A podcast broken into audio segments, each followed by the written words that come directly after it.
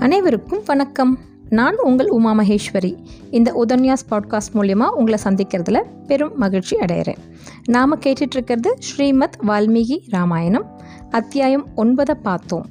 இப்படி ஒரு குரு நமக்கு கிடைச்சா நம்ம வாழ்க்கையை எவ்வளவு அழகாக வழிநடத்தி செல்வாங்க அப்படிங்கிறத நம்ம பார்த்துக்கிட்டே இருக்கோம். இப்பொழுது நாம் பார்க்க போவது அத்தியாயம் பத்து. உன்னதமான ஒரு மகரிஷியை குருவாக கொண்டு அவரோடு இரவு பகல் தனித்திருந்து காடு மலைகளை சுற்றி வருவது ஒரு அற்புத அனுபவம். எல்லா நேரமும் அவரோடு பேசி கொண்டிருக்க முடியும். விதவிதமான கேள்விகளை கேட்க முடியும். சில சமயம் ஒரே கேள்விக்கு நூறு பதில்கள் கிடைக்கும்.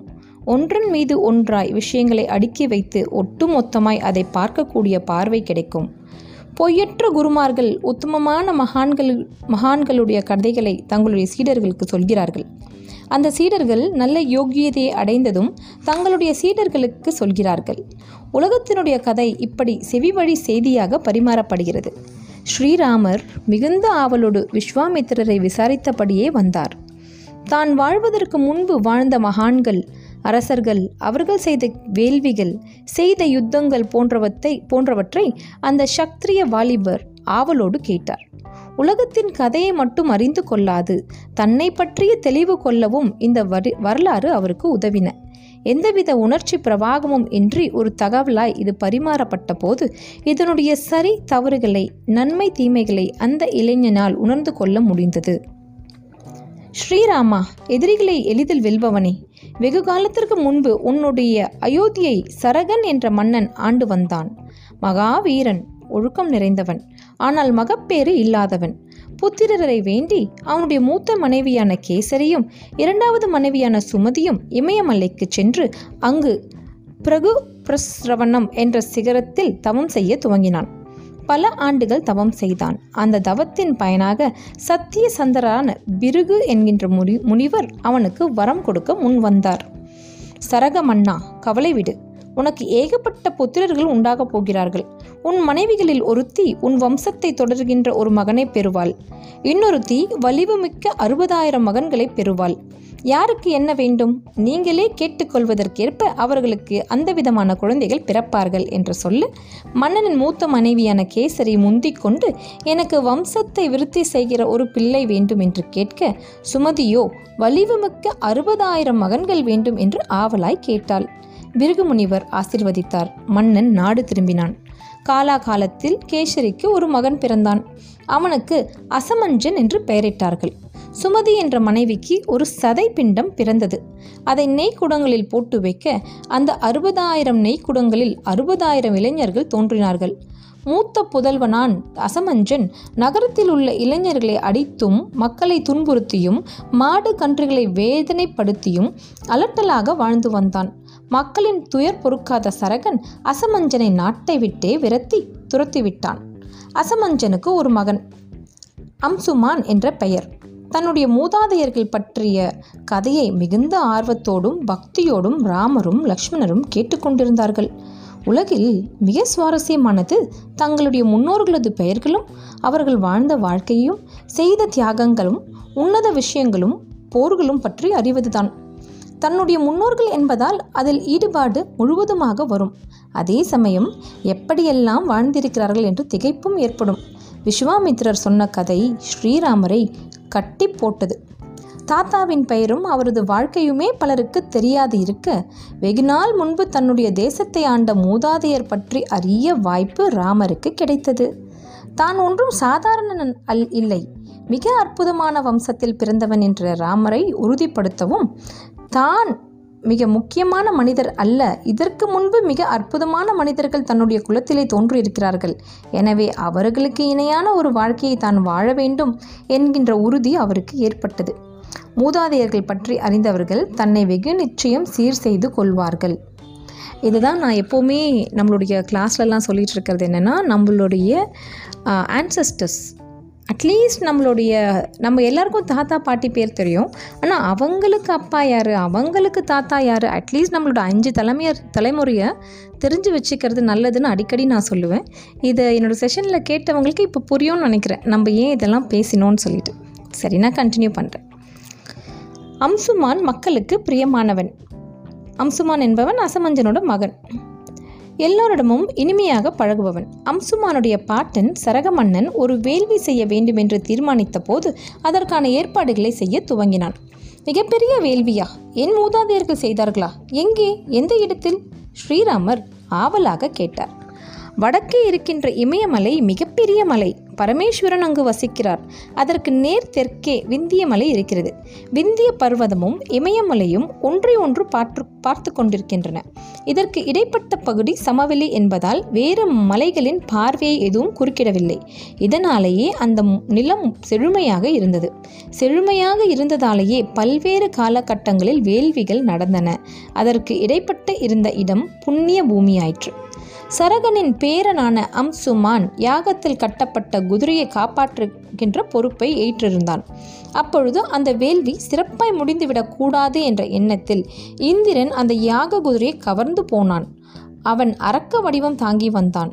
யாக குதிரை இல்லாமல் யாகம் முடியாது. இது பலருக்கு தீங்கை விளைவிக்கும். எனவே எப்பாடு பட்டேனும் அந்த யாக குதிரையை இங்கு கொண்டு வாருங்கள். எவன் கொண்டு போனானோ அவனை கொன்று போடுங்கள் என்று ரித்விக்குகள் என்று அழைக்கப்படுகின்ற அந்தணர்கள் அரசரிடம் வேண்டினார்கள். அரசன் பதறினான். சுமதிக்கு பிறந்த அறுபதாயிரம் வீரர்களை நோக்கி சமுத்திரத்தின் எல்லை வரை போய் யாக குதிரையை தேடி வாருங்கள். ஒருவேளை பூமிக்கு அடியிலே உளுத்தி வைத்திருந்தால் ஆழ்ந்து தோண்டி போங்கள்.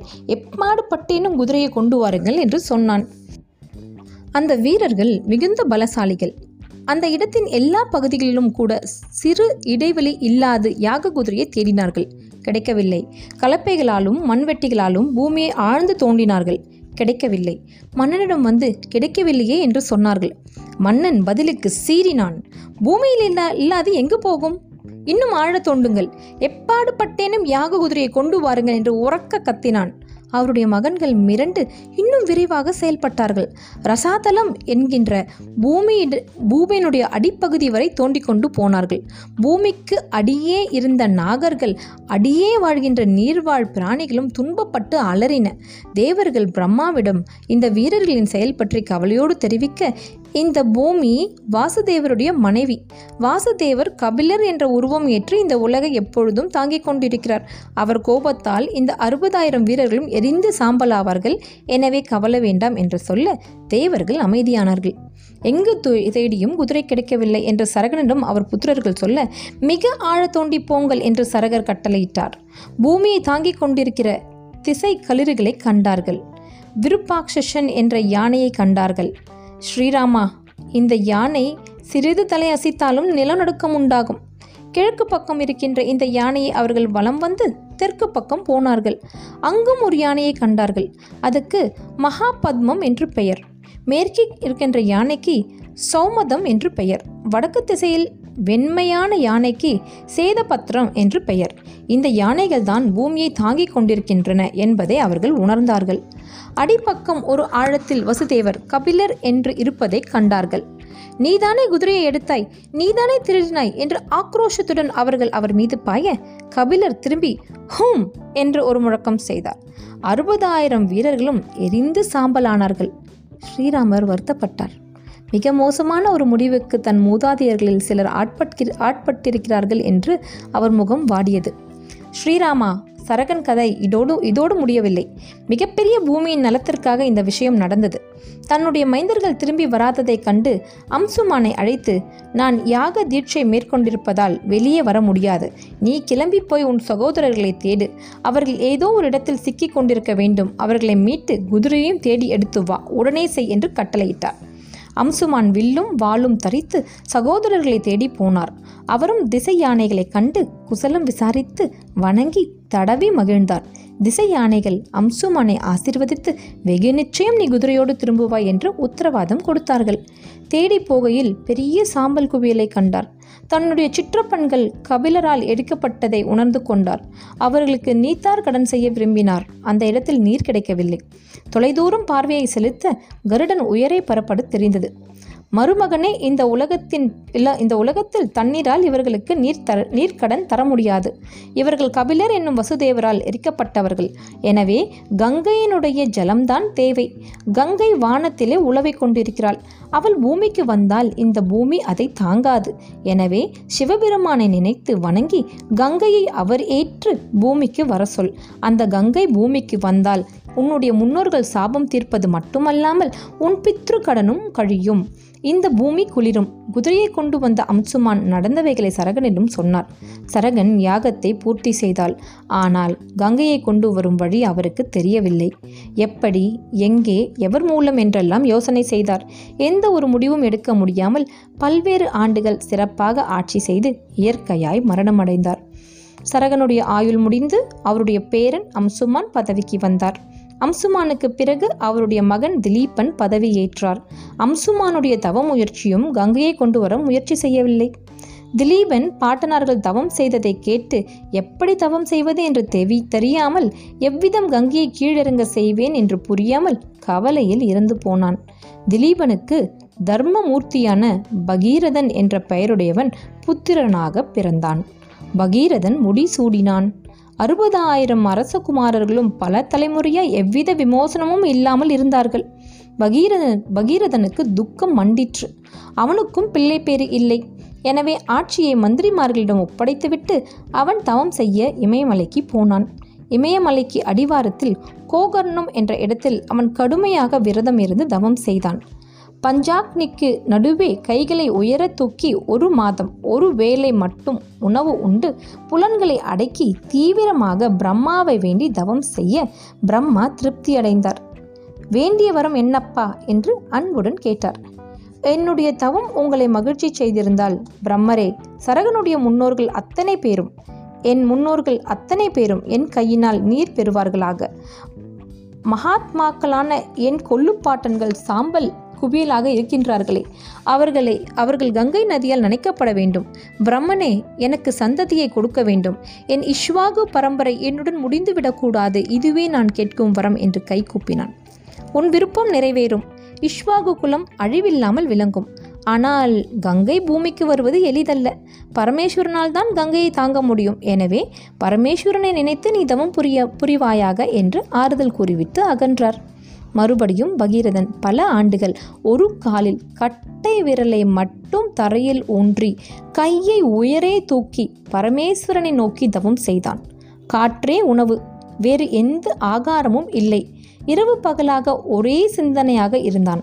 அது கண்டு உமாபதி வருத்தப்பட்டார் இறக்கப்பட்டார் மிகப்பெரிய உருவம் எடுத்து கங்கையை பூமியை நோக்கி விரைவாக வந்தாள். பூமி நடுங்கிற்று. ஆகாய ஆகாயத்திலிருந்து வேகமாக இறங்கும் கங்கையை மறித்து சிவபெருமான் கால் அகற்றி இடுப்பில் கை வைத்து கம்பீரமாக நின்றார். தன்னுடைய சிகையில் அவர் ஏற்றார். அதையும் தள்ளி வீழ்த்துவேன் என்று வேகத்தோடு கங்கை முயல சிவபெருமான் தன் சடைக்குள் அவளை செலுத்திக் கொண்டார். சடையில் சிக்கிக் கொண்ட கங்கையால் வெளியே வர முடியவில்லை கங்கையை கண்டு சிவபெருமான் சிரித்தார். பிந்து சரஸ் என்ற நீர்நிலையில் கங்கையை பாயவிட்டார். அங்கு அவள் ஏழு பிரிவுகளாக பிரிந்து பூமியை நோக்கி வந்தாள். ஹாலஜினி வாவினி நளினி என்ற மூன்று ஆறுகள் கிழக்கு நோக்கி சென்றன. தெல்லிய நீரை கொண்ட கங்கையின் மற்ற மூன்று நதிகள் குஷசு சீதா சிந்து ஆகியவை மேற்கு நோக்கி சென்றன. ஏழாவது நதி அலக்நந்தா பகீரதனை பின்தொடர்ந்தது. ரிஷியான பகீரதன் தன்னுடைய ரதத்தில் ஏறி வேகமாக போக கங்கை மிக கம்பீரமாக சகல காடுகளையும் அடித்து உடைத்து கொண்டு பின்தொடர்ந்தாள். பேரிரைச்சலோடு பிரவாகித்து வந்தாள். ஆமைகள் முதலைகள் மீன்கள் கூட்ட கூட்டமாக அந்த நீரில் விளையாடின. நீர் நீர்வாழ் பிராணிகள் பலதும் அதில் இருந்ததால் கங்கை அழகோடு விளங்கினாள். உயிர்ப்போடு இருந்தாள். பரமேஸ்வரன் சடையிலிருந்து வந்த நதி நதியில் கந்தர்வ யட்ச சித்தர்கள் நீராடினார்கள். விண்ணுலகிலிருந்து மண்ணுலகிற்கு தள்ளப்பட்ட பல ஆத்மாக்கள் நீராடி புண்ணியம் பெற்றார்கள். விண்ணுலகுக்கு மறுபடியும் திரும்பினார்கள். தெளிவான திட்டத்தை கொண்டு நதியை பகீரதன் அழைத்து போனான். அடி அடித்த கங்கை நதி மிக சக்தி வாய்ந்த ஜான்ஹூ என்ற முனிவர் யாகம் செய்து கொண்டிருந்த வேள்வி சாலையை நீரில் மூழ்கடித்தார். ஸ்ரீராமா யாக தீட்சையில் இருந்த அவர் கங்கையினுடைய சரித்திரத்தை தெரிந்து கொண்டு அவள் நீர் பெருக்கு முழுவதையும் குடித்து விட்டார். பகீரதன் திரகித்து திகைத்து போனான். சகலரும் பூமியின் நலன் கருதி ஜான்ஹூவை பிரார்த்தித்தார்கள். கங்கை உங்கள் மகள் போல அல்லவா? என்று கெஞ்சினார்கள். அதனால் மனம் மகிழ்ந்த ஜான்ஹூ தன் செவிகள் வாயிலாக கங்கையை வெளிப்படுத்தினார். அன்று முதற்கொண்டு ஜான்ஹூவில் மகன் என்ற மகள் என்ற புகழோடும் ஜானவி என்று கங்கை அழைக்கப்பட்டாள். பகீரதன் தொடர்ந்து ரதத்தை செலுத்தினான். பகீரதன் அந்த சாம்பல் குவியலை அடைந்தான். அவர்களை வணங்கினான். இத்தனை காலம் ஆயிற்றே நான் உங்களை கரையேற்ற இத்தனை காலம் மௌனமாக இருந்தீர்களே என்று வேதனைப்பட்டான். கங்கையை வணங்கினான். கங்கை அந்த சாம்பல் குவியலை சூழ்ந்து கொண்டது. மொத்தமும் நினைத்தது. அறுபதாயிரம் அரசகுமாரர்களும் சொர்க்கத்தை அடைந்தார்கள். கங்கை நதி பூமியில் பாய்ந்து சமுத்திரத்தில் கலந்து அதோடு முடியாது. அறுபதாயிரம் வீரர்கள் எரிக்கப்பட்ட ரசாதலம் வரை ஆழ்ந்து பூமிக்கு அடியே இன்னமும் போய்கொண்டிருக்கிறது அது கடலில் கலக்கும் மெல்லிய நதி அல்ல. மிகுந்த வேகம் கொண்டது. கடலில் தாண்டி அது அடி ஆழத்திற்கு ஊடுருவி போவது. பூமியை சுற்றி மிகுந்த வேகத்தில் அலையும் கருமேகங்கள் தான் ஆகாச கங்கை. அந்த மேகங்கள் நிமிர்ந்து நிற்கும் சிவபெருமானைப் போல இமயத்தின் மீது பட்டு குளிர்ந்து பனியாகி அந்த பனிப்பொழிவு ஏழு திக்குகளாக பிரி பிரிந்து கிழக்கு மேற்குமாய் போய் அலக்நந்தா என்று நேர் நடுவாக பரத கண்டத்தில் நுழைகிறது. பரத கண்டம் செழிப்புற்றது கங்கை நதியால். இமயத்திற்கும் விந்தியத்திற்கும் இருக்கின்ற இந்த மிகப்பெரிய சமவெளி தானிய களஞ்சியமாக மாறியது கங்கை நதியால். அந்த கங்கை நதியை கொண்டு வந்தது உன்னுடைய மூதாதையர்கள் ஒருவரான பகீரதன். கடும் தவம் செய்தவன். தனக்காக அல்ல இந்த பூமிக்காக இந்த பரத கண்ட பரத கண்டத்திற்காக அவன் மிகப்பெரிய தவத்தை மேற்கொண்டான். கங்கை நதி இல்லாத பரத கண்டத்தை நினைத்துப்பார் அப்போது பகீரதனின் மேன்மை தெரியும். இந்த கதையை யார் கேட்கிறார்களோ அவர்களுடைய பித்ருக்கள் மகிழ்ச்சி அடைகிறார்கள். பித்தர்களுக்கு நீர் வார்ப்பவருடைய ஆயுளும் கீர்த்தியும் மிக பெரியதாக வளரும். இன்னும் கதை முடியலை. ஆனால் உண்மையாகவே எனக்கு மூச்சு வாங்குது படிச்சு. எவ்வளோ பெரிய விஷயம் இல்லையா? ஸோ இப்போ இந்த கதையை நான் படிக்கிறேன். நீங்கள் எல்லாம் கேட்டுட்ருக்கீங்க நீங்கள் கேட்டுட்ருக்கிறதுனாலேயே உங்களுடைய முன்னோர்களுடைய ஆத்மா சாந்தி அடையும் அப்படின்னு சொல்கிறாங்க உங்களுடைய முன்னோர்களுடைய அந்த ஆத்மா மிகவும் மகிழ்ச்சி அடையும்னு சொல்கிறாங்க ஒரு நிமிஷம் கண்ணை மூடி அவங்களுக்காக ஒரு ஒரு வணக்கத்தை நம்ம வச்சுருவோம். நம்ம முன்னோர்கள் இல்லாமல் நம்ம இல்லை. டெஃபினட்டாக நம்ம இதை ஃபீல் பண்ணி ஆகணும். அவங்க எல்லாரையும் அவங்க மனசில் நினச்சி ஒரு நிமிஷம் கண்ணை மூடி ஒரு பிரார்த்தனை. சரி இப்போ நான் தொடர்றேன். ஸ்ரீராமரும் லக்ஷ்மணரும் விஸ்வாமித்திரரை தொடர்ந்து பெரும் புல்வெளிகளையும் மலைகளையும் தாண்டி தொடர்ந்து நடந்தார்கள். அழகிய சோலைகள் உள்ள விசாலா என்கின்ற நகரத்தை அடைந்தார்கள். கங்கை பலை கிளை நதிகளாக பாய்ந்து பசுமையாக இருக்கின்ற இந்த நகரம் யாருடையது? இதனுடைய வரலாறு என்ன? கேட்டு கேட்டு பழகிய ஸ்ரீராமர் அச்சமின்றி விஸ்வாமித்திரரை நோக்கி கேள்விகளை செலுத்தினார்.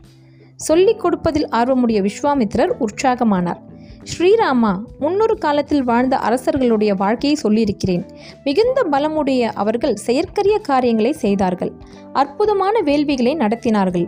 எதிரிகளை மிகுந்த மூர்க்கத்துடன் தாக்கினார்கள். அவர்களால் இயலாத காரியமே இல்லை என்றபடி வாழ்ந்தார்கள். ஸ்ரீராமா அந்த அரசர்கள் வாழ்ந்த காலத்திற்கு முந்தின புராண காலத்தை நான் உனக்கு சொல்கிறேன்.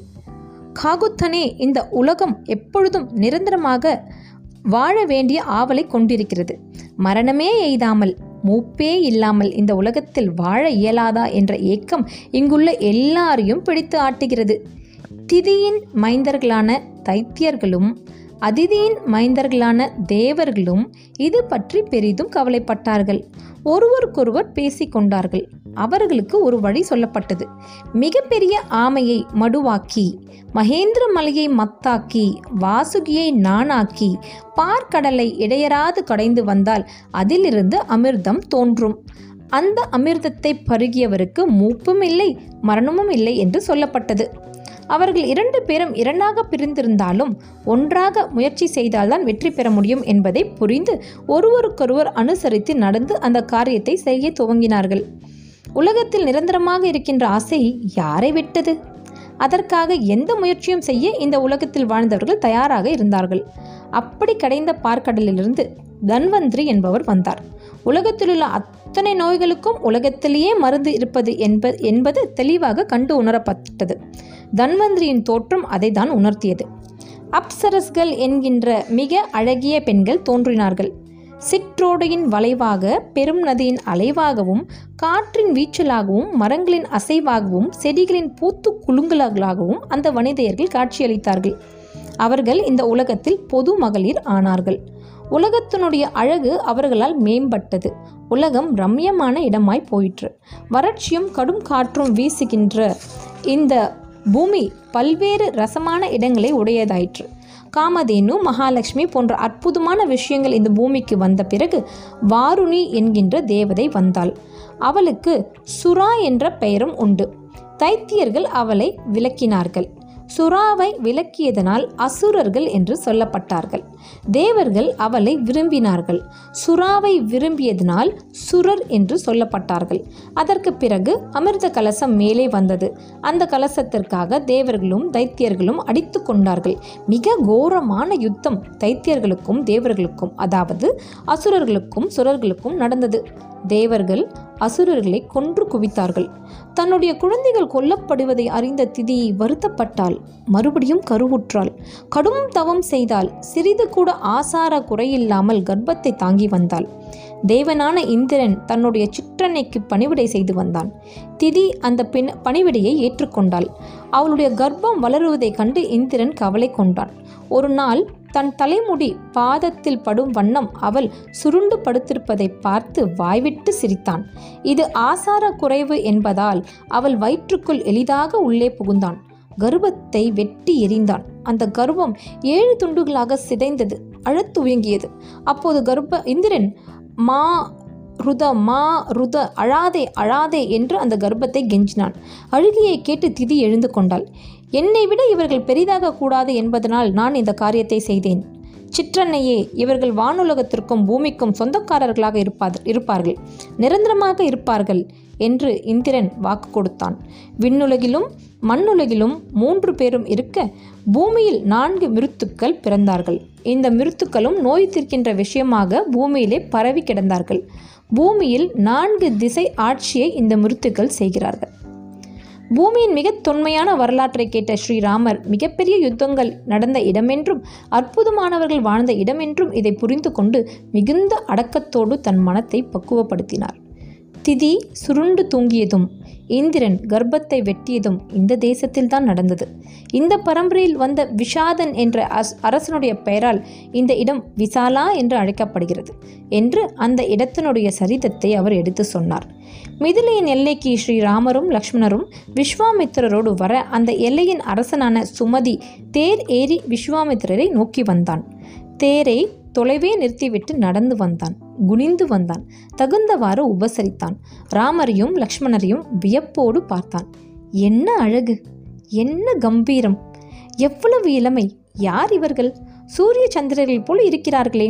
இவர்களை பற்றி ஆவலாக இருக்கிறேன் என்று பரவசத்துடன் கூற அயோத்தி மன்னன் தசரதர் த தசரதருடைய பிள்ளைகள் இவர்கள் என்று சுமதிக்கு அவர்களை அறிமுகம் செய்து வைத்தார். நகரத்திற்குள்ளே வரும்படி கேட்டுக்கொண்டு மிதிலையின் எல்லையிலுள்ள பர்ணசாலையை அவர்களுக்கு திறந்துவிட்டான். அ- அடர்ந்த தோப்புகளும் நல்ல செடிகளும் மூலிகைகளும் உறுதியான ஆசிரமும் அமைந்த அந்த பர்ணசாலையை ராமரும் லக்ஷ்மணரும் சுற்றி வந்தார்கள். என்ன அழகிய இடம்! எவ்வளவு அமைதி இங்கே! இது யாருடைய பர்ணசாலை இத்தனை அமைதி இங்கு எப்படி வந்தது? இதனுடைய வரலாறு என்ன? இப்பொழுது இது ஏன் இயங்கவில்லை? என்றெல்லாம் கேள்வி மீது கேள்வியாக ஸ்ரீராமர் கேட்டார். அவருக்கு கேட்க தெரிந்துவிட்டது. நன்கு விளக்கக்கூடிய ஒரு குரு கிடைத்தாலும் ஒரு சிஷ்யனுக்கு என்ன கேட்க வேண்டும் என்று தெரிந்திருக்க வேண்டும். ஸ்ரீராமர் அதிசயமான விஷயங்களை சந்தித்தாலும் எதை தெரிந்து கொள்ள வேண்டுமோ அதைதான் விஸ்வாமித்திரனும் கேட்டார். தன் நேரத்தையும் விஸ்வாமித்திரருடைய சக்தியும் அவர் வீணாக செலவிட விரும்பவில்லை. நல்ல கேள்வி கேட்டாய் ஸ்ரீராமா. இந்த பர்ணசாலை கௌதம் கௌதமருடையது. கௌதம மகரிஷி மிக உன்னதமான முறையில் தவம் செய்து வந்தார். இந்திரன் ஆக வேண்டும் என்ற ஒரு எண்ணம் அவருக்கு இருந்தது. அவர் அந்த தகுதியை மெல்ல மெல்ல அடைந்து கொண்டிருந்தார். இந்திரன் கவலைப்பட்டான். தடங்கள் இல்லாமல் மனம் ஒருமைப்பட்டு தவம் செய்கின்ற கௌதமரை இந்திரன் கோபமடைய செய்ய வேண்டும் என்று விரும்பினான். உலகத்தில் ஒருவருடைய எந்த பொருளை பறித்து கொண்டாலும் அவர்கள் கோபமடைய மாட்டார்கள். ஆனால் மனைவியை பறித்து கொண்டால் எந்த மனிதருக்கும் தாங்காது. எனவே கௌதம மகரிஷியினுடைய மனைவியான அகலிகையை நோக்கி இந்திரன் வந்தான். பிரம்மாவின் சிருஷ்டியில் மிக உயர்ந்த மாயமயமான அகலிகை பேரழகியாக திகழ்ந்தாள். அவளை பற்றிய செருக்கு கௌதமருக்கு இருந்தது. தவத்திற்கு கிடைத்த பரிசு என்றும் எண்ணம் இருந்தது. தன் யோக்கிய யோக்கியதைக்கு உண்டான பேரழகி என்ற எண்ணம் இருந்தது. இந்திரன் ஆசிரமத்திற்கு அருகே வந்தவுடன் கௌதமராக வேடம் பூண்டு கொண்டான். கதவு திறந்து உள்ளே சென்றான். கௌதமருடைய சம்மந்தத்தால் ஞானத்தின் வல்லவலான அகலிகை வந்தது இந்திரன் என்பதை புரிந்து கொண்டாள். நீங்கள் வந்தது எனக்கு மிகுந்த மகிழ்ச்சி அளிக்கிறது. எனக்கு இது மிகுந்த மரியாதை. என் அழகுக்கு மதிப்பு. ஆனால் அச்சமாகவும் இருக்கிறது என்று சொல்ல இந்திரன் அந்த அச்சத்தை நீக்கினான். இந்திரனை தயவு செய்து உனக்கும் எனக்கும் கெடுதல் ஏற்படாத வண்ணம் இந்த இடத்தை விட்டு அகன்றுவிட்டு என் கணவன் வரும் நேரமாகிவிட்டது என்று அகலிகை சொன்னாள். இந்திரன் வெளியே வரும் பொழுது ஆற்றில் குளித்து நீரில் நனைந்து கௌதமர் வருவதை கண்டான். பயந்தான். இந்திரனை நேருக்கு நேர் சந்தித்த கௌதமர் நடந்ததை புரிந்து கொண்டார். எவ்வளவு உயர்ந்த பதவியில் இருந்தாலும் காமம் என்கின்ற விஷயம் மனிதனை எப்படி கவிழ்த்து போடுகிறது? இந்த உறுப்புக்காக தானே இத்தனை ஆட்டம் போடுகிறாய்? இந்திரனே எது உன்னுடைய ஆண்மையை பற்றிய உறுப்பாக நினைக்கிறாயோ அ- எது உன்னுடைய கம்பீரமாக நினைக்கிறாயோ அந்த உறுப்பு அருந்து விழட்டும் என்றார். இந்திரனுடைய ஆண்மை அருந்து விழுந்தது. இந்திரன் நாணத்தால் தவித்தான். அவர் எதிர்த்து நோக்கினார். வாசற்படியில் நின்று கொண்டிருந்த அகலியை அகலிகையை பார்த்தார். குப்பையாக போய்விட்டாயே எதை செய்யக்கூடாதோ அதை செய்துவிட்டாயே உன்னை பற்றிய கர்வம் எனக்கு அழிந்து விட்டது போ. இந்த குப்பையோடு குப்பையாக கிட. மகாவிஷ்ணு ஸ்ரீராமராக அவதரித்து இந்த பகுதியில் வரும் பொழுது அவர் கால் கட்டை விரல் உன் மீது பட உனக்கு விமோசனம் வரட்டும். அதுவரை குப்பையாக கிட என்று சாபமிட்டார். மனம் நொந்தார். தளர்ந்து தளர்ந்து மறுபடியும் இமயமலைக்கு தவம் செய்ய நடந்து போனார். தேவர்கள் இந்திரனை சூழ்ந்து கொண்டார்கள். அவர்களை பார்த்து இந்திரன் கதறினான். உங்களுக்காக அல்லவா நான் அந்த பெரும் பழியை ஏற்றுக்கொண்டேன்? உங்களுக்கு அவர் தலைவராக வந்துவிட்டால் உங்கள் வாழ்க்கை வளமாக இருக்காது என்றல்லவா? அந்த தியாகத்தை செய்தேன். எனக்கு நீங்கள் என்ன செய்ய போகிறீர்கள்? என்று அலறினான். தேவர்கள் ஒன்று கூடி யோசித்து ஒரு ஆட்டினுடைய பீஜத்தை அறுத்து எடுத்து இந்திரனுக்கு பொருத்தினார்கள். இந்திரனுடைய குறி ஆட்டுடைய குறியாக மாறியது. கௌதமர்களை வென் கௌதமரை வென்ற திருப்தியுடன் இந்திரன் தேவலோகத்திற்கு போக ஸ்ரீராமா இந்த குப்பை மேட்டில்தான் ஒரு கருங்கல்லாக அகலிகை கிடக்கிறாள். அதோ அந்த கல்தான். உன் கல் வலது காலை எடுத்து அந்த கல்லின் மீது வை. ஒரு பெண்ணின் துயரம் தீர்க்க வேண்டும் என்று வை. ஒருவளின் தவறு சீராக வேண்டும் என்று வை. என்ன தவறு செய்தாலும் மன்னிப்பு உண்டு என்ற நினைப்போடு நினைப்போடு வை என்று உபதேசிக்க கருணை மிகுந்த அந்த காகுத்தன் ஸ்ரீராமன் ஒரு பெண்ணின் மனக்கேதம் தீர்க்கும் பொருட்டு மிகுந்த கவனத்துடன் தன் தனது வலது காலை எடுத்து அதன் நுனியில் பட்டும் படாதவாறு அந்த கருங்கல்லில் தன் கட்டை விரலை வைக்க அந்த இடம் சுழற்காற்று தோன்றி பாறை அகன்று அகலிகை தோன்றினாள். கௌதமர் சொன்ன வார்த்தைகள் அவளுக்கு ஞாபகம் இருந்தன. அவள் ஸ்ரீராமரை விழுந்து வணங்கினாள். ராமர் அவளை ஆசிர்வாதம் செய்தார். விஸ்வாமித்திரரை வணங்கினால் குறிப்பிட்ட காலத்தில் இது நடைபெறும் என்று தெரிந்த கௌதமர் தொலைதூரத்தில் வர கௌதமரும் ஸ்ரீராமரை வணங்கினார். கௌதமரை ஸ்ரீராமரும் லக்ஷ்மணரும் வணங் வணங்கினார்கள். தன்னிடம் வரச் சொல்லி தன் வலது கையை அகல்கை நோக்கி நிட்ட குற்றம் நீங்க பெற்றவளாக குற்றம் நீங்கி மன்னிக்கப்பட்டவளுமான மறுபடியும் கவனால் கணவனால் ஏற்றுக்கொள்ளப்பட்டவளான அகலிகை சந்தோஷத்துடன் தன் கணவனின் புஜத்தை அருகே போய் பிடித்து கொண்டாள். அந்த காட்சி ராமரரை நெகிழ்த்தியது. ஒரு கணவனும் மனைவியும் பிரிந்து மறுபடி கூடுகின்ற அந்த மகத்தான கணம் அவர் முழுவதுமாக உணர்ந்தார். லக்ஷ்மணரும் கண்கள் பணிக்க பார்த்தார். ஸ்ரீராமரும் லக்ஷ்மணரும் ஒரு புதிய அனுபவத்தை முழுமனதாக அனுபவிப்பதை விஸ்வாமித்ரர் தொலைவிலிருந்து பார்த்து புன்னகை செய்தார். ராமாயணத்தின் மிக அற்புதமான பகுதி இது. ஸ்ரீராமா எந்த பாவம் பண்ணினவர்களும் இந்த அகலிகையின் சாப விமோசனம் கேட்க அவர்கள் தங்களுடைய வேதனை தீர்க்க பெறுவார்கள். அவர்கள் சாபம் கலையும் அவர்கள் முன்னிலும் பகல் பலம் பொருந்தியவர்களாக விளங்குவார்கள். நீ அவதார புருஷன் என்பதை அறிந்து கொள் ஸ்ரீராமா என்று மென்மையாக சொன்னார். சொல்லப்பட்ட போதும் ராமர் தன்னை அவதார புருஷனாக நினைத்து கொள்ளவில்லை. அயோத்தியின் இளவரசனாக தசரதரின் மகனாக ஒரு வீரனாகவே தன்னுள் அவர் அமைதியாக இருந்தார். பட்டம் சூட்டப்பட்ட பிறகும் அமைதியாக இருக்க விருதுகள் கொடுக்க பிறகும் அமைதியாக இருக்க மிக உயர்ந்தவர்களால் பாராட்டப்பட்ட பிறகும் அடக்கமாக இருக்க வெகு சிலருக்கே தெரியும். அவர்கள் அவதார புருஷர்கள். இத்தோடு அத்தியாயம் பத்து முடிவடையுது. ரொம்ப பெரிய அத்தியாயமாக இருந்தது இல்லையா? இதை பற்றி சொல்கிறதுக்கு வார்த்தையே இல்லை. அதாவது இந்த அத்தியாயம் படித்து முடிக்க நம்மளுடைய முன்னோர்கள் பித்ருக்களுக்கு சாந்தி அடையும் சொன்னாங்க. அதே மாதிரி அகலிகையோட கடை கதையை நம்ம கேட்கும் பொழுது நம்ம செஞ்ச பாவங்களுக்கும் ஒரு விமோசனம் கிடைக்கும்னு சொல்லியிருக்காங்க. ரொம்ப பெரிய விஷயங்களெல்லாம் இன்றைக்கி நம்ம பார்த்துருக்கோம். கொஞ்சம் ஹெவியாக தான் இருக்குது ஆனாலும் கொஞ்சம் லைட்டாகவும் இருக்குது ஸோ இந்த மாதிரி விஷயத்தெல்லாம் நம்ம குழந்தைங்களுக்கு கொண்டு போய் சேர்க்கணுன்றது என்னுடைய பெரிய விருப்பம். இந்த பாட்காஸ்ட்டை கேட்குறவங்க இதுக்கு அந்த தகுதி இருக்குன்னு நினச்சிங்கன்னா தயவு செஞ்சு இதை கொஞ்சம் ப்ளே பண்ணி பிள்ளைகளுக்கும் காட்டுங்க. ரொம்ப முக்கியம். ஏன்னா இதில் நீங்கள் கவனித்து பார்த்தீங்கன்னா ஒவ்வொரு இடத்துலையும் ராமரும் லக்ஷ்மணரும் ஒவ்வொருத்தவங்க வரும்பொழுதும் அவங்க எப்படி வணங்கினாங்கன்னு ஒவ்வொரு முறையும் சொல்கிறாங்க அதாவது வணங்குதல் அப்படின்றதுக்கான முக்கியத்துவத்தை நம்ம இதில் தெரிஞ்சுக்கலாம். இன்றைக்கி நம்ம குழந்தைங்க கைகூப்பி நமஸ்காரம் பண்ணுறதுக்கு வணக்கம் சொல்கிறதுக்கு ரொம்ப யோசிக்கிறாங்க. They feel shy and I feel இது வந்து நம்மளோட குறைபாடு தான் ஏன்னா நம்ம அதோட முக்கியத்துவத்தை சொல்லி குழந்தைங்களுக்கு வளர்க்கலையோ அப்படின்னு ஒரு எண்ணம் இருக்குது அதனால் இதை கேட்குறவங்க எல்லாம் எஸ் இன்றைக்கி வர காலகட்டத்தில் இருக்க எல்லா கஷ்டங்களும் நம்ம நவீனமயமானதுனால வந்த சைட் எஃபெக்ட்ஸ் அப்படின்னு நான் எப்போவுமே நினைக்கிறது உண்டு. அஃப்கோர்ஸ் எஸ் நவீனமயமானதுனால நம்ம நிறைய டெவலப் ஆயிருக்கோன்றதில் மாற்று கருத்தே கிடையாது. ஆனால் எங்கெங்கே எந்தெந்த விஷயங்களை நம்ம செய்யணுமோ கண்டிப்பாக அந்தந்த விஷயங்களை செஞ்சே தீரணும். அதனால் குழந்தைங்களுக்கு வணங்குறதுக்கு கற்றுக் கொடுங்க. இந்த மாதிரி விஷயங்களை நீங்கள் அவங்கக்கிட்ட ஷேர் பண்ணுங்கள் இதோடு இதோட நம்ம அடுத்த அத்தியாயம் பதினொன்று நாளைக்கு பார்க்கலாம். நன்றி வணக்கம்.